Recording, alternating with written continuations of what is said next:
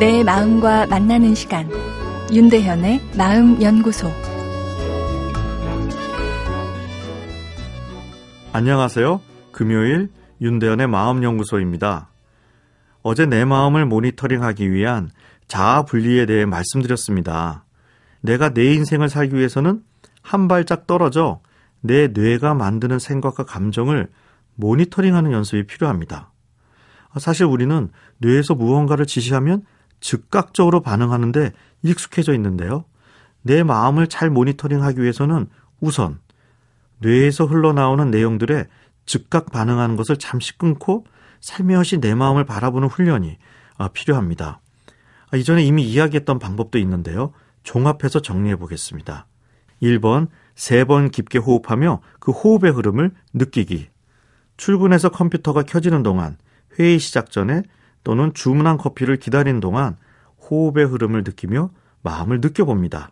이 번, 조용한 곳에서 밥 음미하며 먹기. 음식의 색깔과 향, 그리고 밥알의 움직임을 느끼면서 먹는 슬로우 이팅도 내부 세계에 집중하는 데 큰 도움이 됩니다. 삼 번, 하루 십 분 사색하며 걷기. 여유롭게 몸의 움직임을 느끼게 되면 뇌의 긴장감을 이완시키고 내 마음을 바라보는 여유가 생깁니다. 사 번, 일주일에 한 번 친구와 힐링 수다하기. 지치고 불안한 마음은 내 마음을 바라볼 여유를 가지지 못합니다. 이럴 땐 수다를 통한 공감만한 위로가 없죠. 오 번, 슬픈 영화나 슬픈 작품 주일에 감상하기. 즐겁고 재미있는 내용으로 마음을 조정하는 것을 기분전환이라고 하는데요. 하지만 기분전환 방법만 주로 쓰다 보면 내 마음의 슬픈 콘텐츠를 바라보는 능력이 줄어들어 버립니다. 육 번, 일주일에 세 편 시 읽기.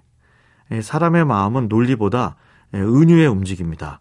은유에 친숙해지는 것은 내 마음을 바라보는데 큰 도움이 됩니다.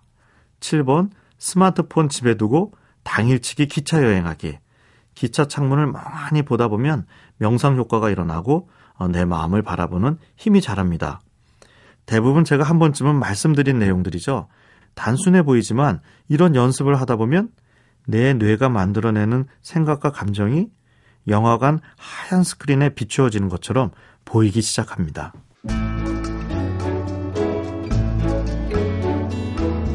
윤대현의 마음연구소. 지금까지 정신건강의학과 전문의 윤대현 교수였습니다.